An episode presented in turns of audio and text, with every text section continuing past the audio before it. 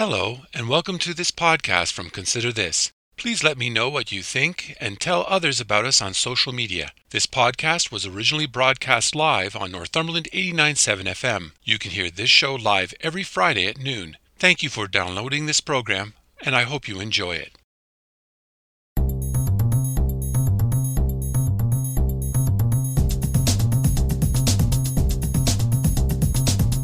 Hello and welcome back. This is Consider This Northumberland, and I'm your host, Robert Washburn, and you're listening to Northumberland 89.7 FM. Take a drive out into rural Northumberland. You will see all kinds of farms. It's easy to assume that most of those are family farms. Yet the family farm is in decline in Canada. Well over 90% of farms are family owned and operated, but barely half of those farms are sole proprietorships. The rest are either partnerships or corporations, according to Statistics Canada in 2016. In a separate study in 2017, the average age of a farmer was 55 and rising. Young people were not taking over the family farm. Believe it or not, there are more farmers over 70 years of age than under 35. And the future is uncertain. 92% of farms have no written plan for who will take over. This next interview is special in several ways. First, it is an intimate interview with Katie and Paul Burnham. You will hear Paul talk about how his children are taking over their diverse farming business. You will also hear how they have adapted to business during the pandemic. The second thing that makes this special is my colleague Mark Cowan did the interview as a part of his show Focus on Business in Northumberland. It is a five to eight minute feature played multiple times through the week. The show started in April. In this full length interview, you will hear his reporting in greater depth. I hope you enjoy it.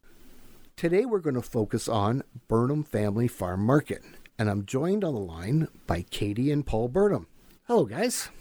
Hi. Hello. Tell us a little bit about Burnham Family Farm Market, how long you guys have been in business, things that you do, both at the location and maybe at other sources like the farmers market. We've been in business since 1994. My parents actually opened the business then. My dad did the farming and my mom ran the market. It kind of started off small. You're doing some strawberries and apples with the existing orchard here. And then we added a bakery a year or two later, and it just kind of grew from there. Our business focuses on selling our own and other local and Ontario produce. That's our main creed. We really want to promote local eating and supporting your local farmers and things like that. So we only sell produce that's grown in Ontario and try to keep as local as possible. How long have you yourself involved with the business? Um, well, it was sort of a second home for me growing up. Started working. We go to the Cobourg Farmers Market on Saturdays, and I started working there at a very young age.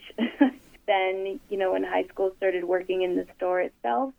After university and working a couple years away from the business, I returned and have sort of been working my way in to uh, to take over once my parents decide to retire from that point on. So. Paul, what are the changes like that you've seen over the years since 1994 to now, as far as what the market has started out as and what it is today? Yeah, it's uh, day and night the difference. We started the existing building that was built back in the 80s. We kind of inherited that building when we bought the property. When we initially started, we only used half the building because we didn't have that much produce to put on the floor. So we had a wall down the middle, and then each year we kind of moved that wall back a bit, and we added freezers and moved the wall back a bit. And then once we got the bakery going, we had to have room for the bakery. So we opened up the existing building to to everything, and then we each year business kept growing. We started off just buying frozen pies and cooking them, and converted to making our own pastry, making our own pie filling, developing a, a great tea biscuit recipe from my mother that kind of really solidified the bakery portion. Two years ago, we built a 60 by 60 expansion on the back of the building, expanded the bakery so it's got lots of room to move, and put in more cold storage for apples and vegetables. It's just been a steady increase in capacity, steady increase in business. Pick your own operations always been there. Uh, had a few bad years uh, five or six years ago, but 2020 it really grew probably because of COVID. Quite a, an exciting process because it started as a really small business and then is now quite a going concern. I want to ask you, Paul, before we get any further, what's it been like for you and Anne to not only grow this business, but then watch as your family grows into it and starts to run it with you and, and then ultimately after you? Yeah, well, we told our children, we said, you know, don't feel you have to come back to farm. The business is here, and should we retire, then we can always sell the business or do whatever. We have four kids. Jennifer, right off the bat, she wanted a horse business, so she started the horse farm next door to us, next door to the market, and we built a couple riding stables there. Then Mark, he always wanted to be a farmer. He was a natural fit into our catch cropping operation. Uh, like Kate says, she's the youngest, and she kind of went away, worked away for a couple of years, but then wanted to come back. And Amy, our second youngest, she went to University of Western Ontario. Again, she worked out of Toronto for a couple of years, then she also wanted to come back. So all four kids have come back to the business. So it's quite gratifying to know that uh, they have the longing to be here, the the roots here, and it's going to be exciting going forward. Up until March 2020, when the shutdown happened, what was a, a typical season like at the market and at the farmers market in Cobourg? Was there a large change when March came along in 2020 and that lockdown happened? So I would say it changed just about everything that we did. Pre 2020, you know, we run a seasonal business because we do only sell Ontario produce. We're open typically from May 1st to December 23rd, and then we take the winter off when there's not a lot of us to sell. And you know, it's the year starts off a little bit slow. We kind of get into the groove, and then summer hits, and all that beautiful Ontario produce is available and we start going to the farmers market and we have our pick your own starting in June with strawberries. So the summers are really incredibly busy and it kind of stays at that level until Thanksgiving or Halloween even and then it kind of tapers off a bit as the winter weather creeps in. But no, there were no restrictions on, on the number of people or anything like that. Some days in the midsummer we would have lineups to the back of the building, you know, and that's the way it was. When March 2020 hit, we were closed we had been flirting with the idea of expanding our season and opening a month earlier, and obviously we put a halt to that. Wasn't the right year for that. Um, we really had to start thinking about how we were going to run our business in this new environment. We decided we were going to open May 1st as usual, but for the feeling of comfort and safety of our staff and our customers, we decided to do curbside only uh, which meant that we also had to create an online store, which we had never had before. There was a lot of work that went into basically creating a brand new system for how we were going to operate.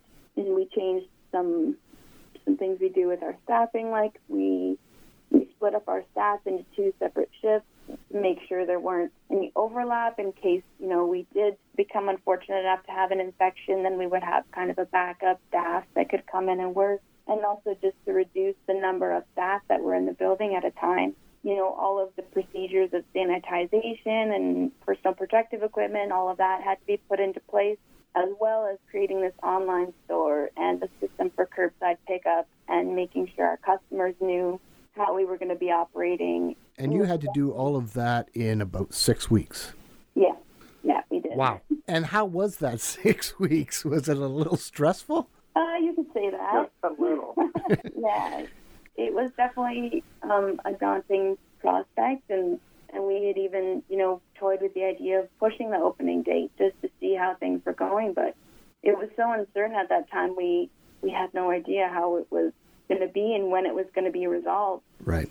Um, but we did. We had some volunteers as well that really helped us through. Like we had um, one of my sister's boarders is a media marketing expert. Shannon Thorndike, she runs her own business, but she volunteered to help us set up our online store. Nice. She put in a lot of hours to help us manage that. And then, you know, we had a couple other family volunteers and um, a former employee. They were like sewing masks for us. Because um, at that time, too, like all of this personal protective equipment was hard to come by. We didn't have all of the supply we have now, and it was yeah, it was a bit of a scramble just trying to figure out where we were going to source everything and how we were going to do it in a way that was safe. So So- May 1st comes along. You guys open up in a modified format with with curbside only, correct? Hmm So how long did that exist before you were able to open up and allow people back into the market itself? Yeah, so we did curbside until late late June, mid late June. Um, we we pushed as long as we possible to stay as long as possible to stay curbside only because we felt that was the safest way to do business, and we were able to do it for the for the customers. As time went on, we definitely heard more of our customers, you know, asking when we were going to open the store. They were kind of missing that personal experience. As the summer progressed and we had more crops coming in and we had our strawberries starting, it just became clear that we were going to have to open up. And by that time, too, you know, we sort of knew more about the virus and how transmission worked and things like that. So we felt we could open up and do it safely. When the summer crops came on, that's when we decided that we were going to open the doors and do business that way as well. Now we kept curbside going as well, and we did that for the whole season because we knew there was still some people that really valued that service and people that were more at risk and things like that. So we wanted to do both, and we were able to do that for the full season. Now, Paul, you guys also have um, a stall at the farmers market in Cobourg. How did that change? Because I know the farmers market didn't take off as normal last year either. No. Um, it opened and they like there was a lot of negotiation with the town. Um, they first of all they didn't want us to use the uh, the oval we call it where the where the uh, fountain is. So they said, okay, you can use the parking lot just east of that. You can only have ten people at a time in the market. They have to walk in a circle one way. Vendors, you can only have so many vendors. They have to be parked this way and that way.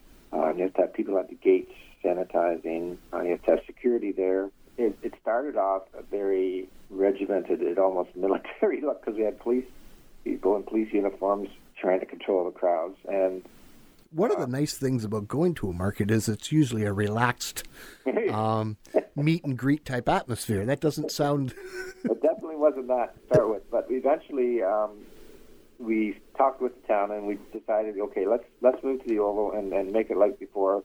We re- removed the limited number of people. Uh, we still had greeters there sanitizing people as they came in. Tried to get people to go in the circle. The vendors had to be extra cautious when handling cash. We had a system for that.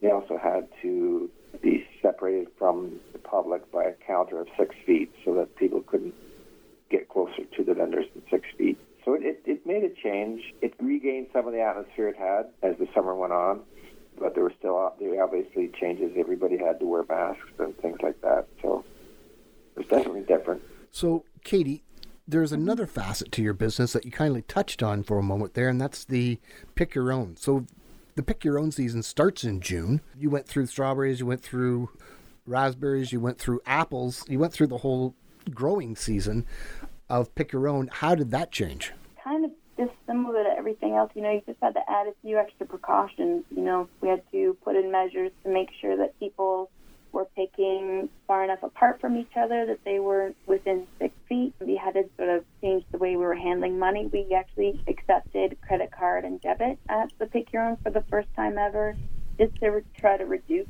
some of that cash handling.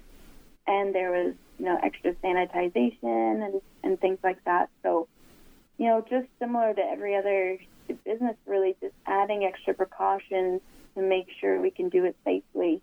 And, you know, I think it worked out really well. Like my dad said earlier, we had one of our best ever take your own years, and that's partially because we had a really good crop, but I think also people were just looking to get out Yeah. um, and, and take advantage of these outdoor activities. And we had a pretty good weather season last year, too. Mm-hmm. Yeah, it was good.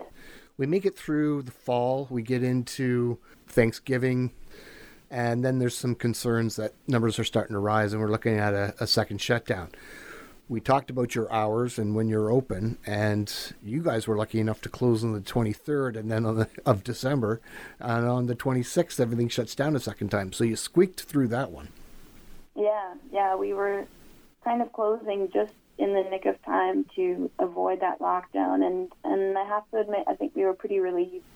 You know, that's the normal time that our season ends, and it just happened to coincide. Right. Um, but doing a full year of these increased precautions and, and limitations and things like that, it definitely took a, a toll. Right. it was a bit more of a stressful year than usual. Yeah, we, we sort of got out just in time for that the last lockdown. So as you look forward to this year and people are getting vaccinated and we're looking at at some point we're going to no longer have pandemic rules to live by what things have been put in place for the pandemic that you can see in the future continuing to use because your business has evolved and it would do better with it? And which things are you looking forward to saying, boy, I'm glad I'm not going to have to do that again? yeah, I think the online store has been the biggest plus for us. Um, it allows people to place orders um, very efficiently, and and you, you, can see the whole spectrum of our products. And when when we had our big Thanksgiving season and Christmas orders, those are always big order times, and that's always a bit. You know, there's a lot of extra work to put in to get all those orders filled, and the online store definitely eased that process a bit just with the digitization of, of the orders coming in. So I think think, yeah, the online store is definitely something that we'll probably keep up with for the future.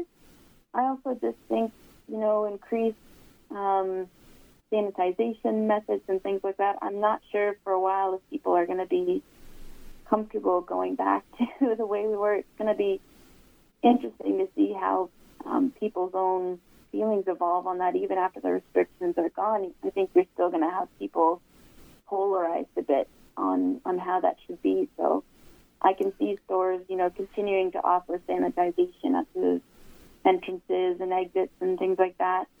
And for our own processes, like just more more cleaning and things like like we've never had a cleaner store, which is great.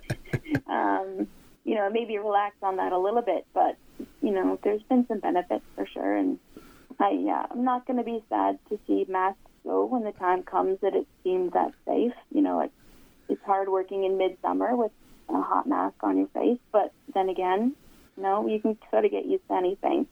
And as long as you're doing it for a good reason, I think it's worth it. So. Were you able to keep your staff intact the whole time? Yeah, we had full staff the whole time. Probably didn't hire as much as we normally would in the spring because we were doing just curbside only, and we did want to limit staff numbers in the building at a time so we could stay socially distant. But then once we opened up, we did hire to our normal level of staff.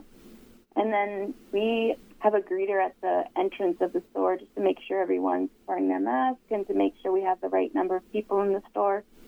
That added an extra position in a way that sort of enabled us to keep full staff on, even when we got slowed down a bit in the winter, you know, made us able to keep everybody on and, and not reduce hours too much. So well, that's great. Mm-hmm. Uh, I'm going to give you guys an opportunity to let the listeners know exactly where they can find you, both your physical location, your online store, phone number, all that kind of great stuff. So have at it. Okay. uh, we're located at 7760 County Road 2, um, just in between Cobourg and Port Hope. We're going to be opening up May 1st for this season and uh, we'll be doing curbside and in-store shopping just as we were uh, towards the end of last season. And we're going to be starting farmers market at the beginning of May as well. And that usually we stay there until after Halloween or just at Halloween.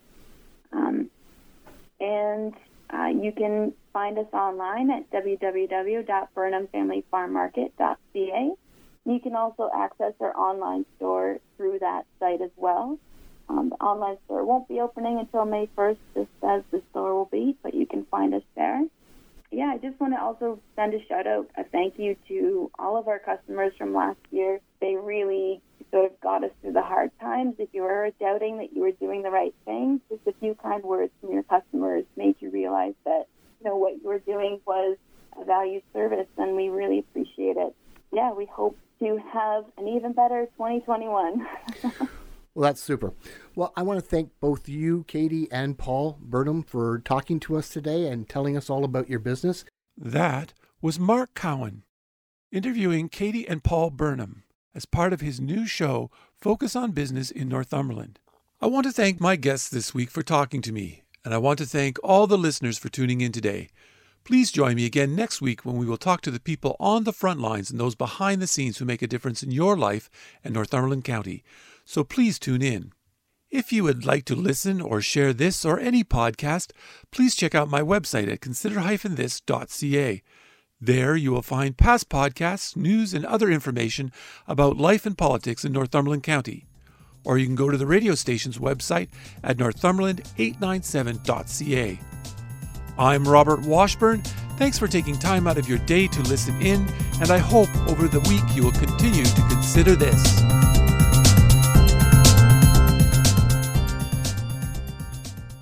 Thank you for listening to this podcast from Consider This. If you have any comments or would like to suggest a story, please contact me at considerthisnorthumberland at gmail.com or you can message me on Facebook at Consider This. If you enjoyed this podcast or are looking for more news and information about Northumberland County, please check out my website at consider-this.ca. That's consider-this.ca. And don't forget to share. And again, thank you for listening and stay tuned for more from Consider This.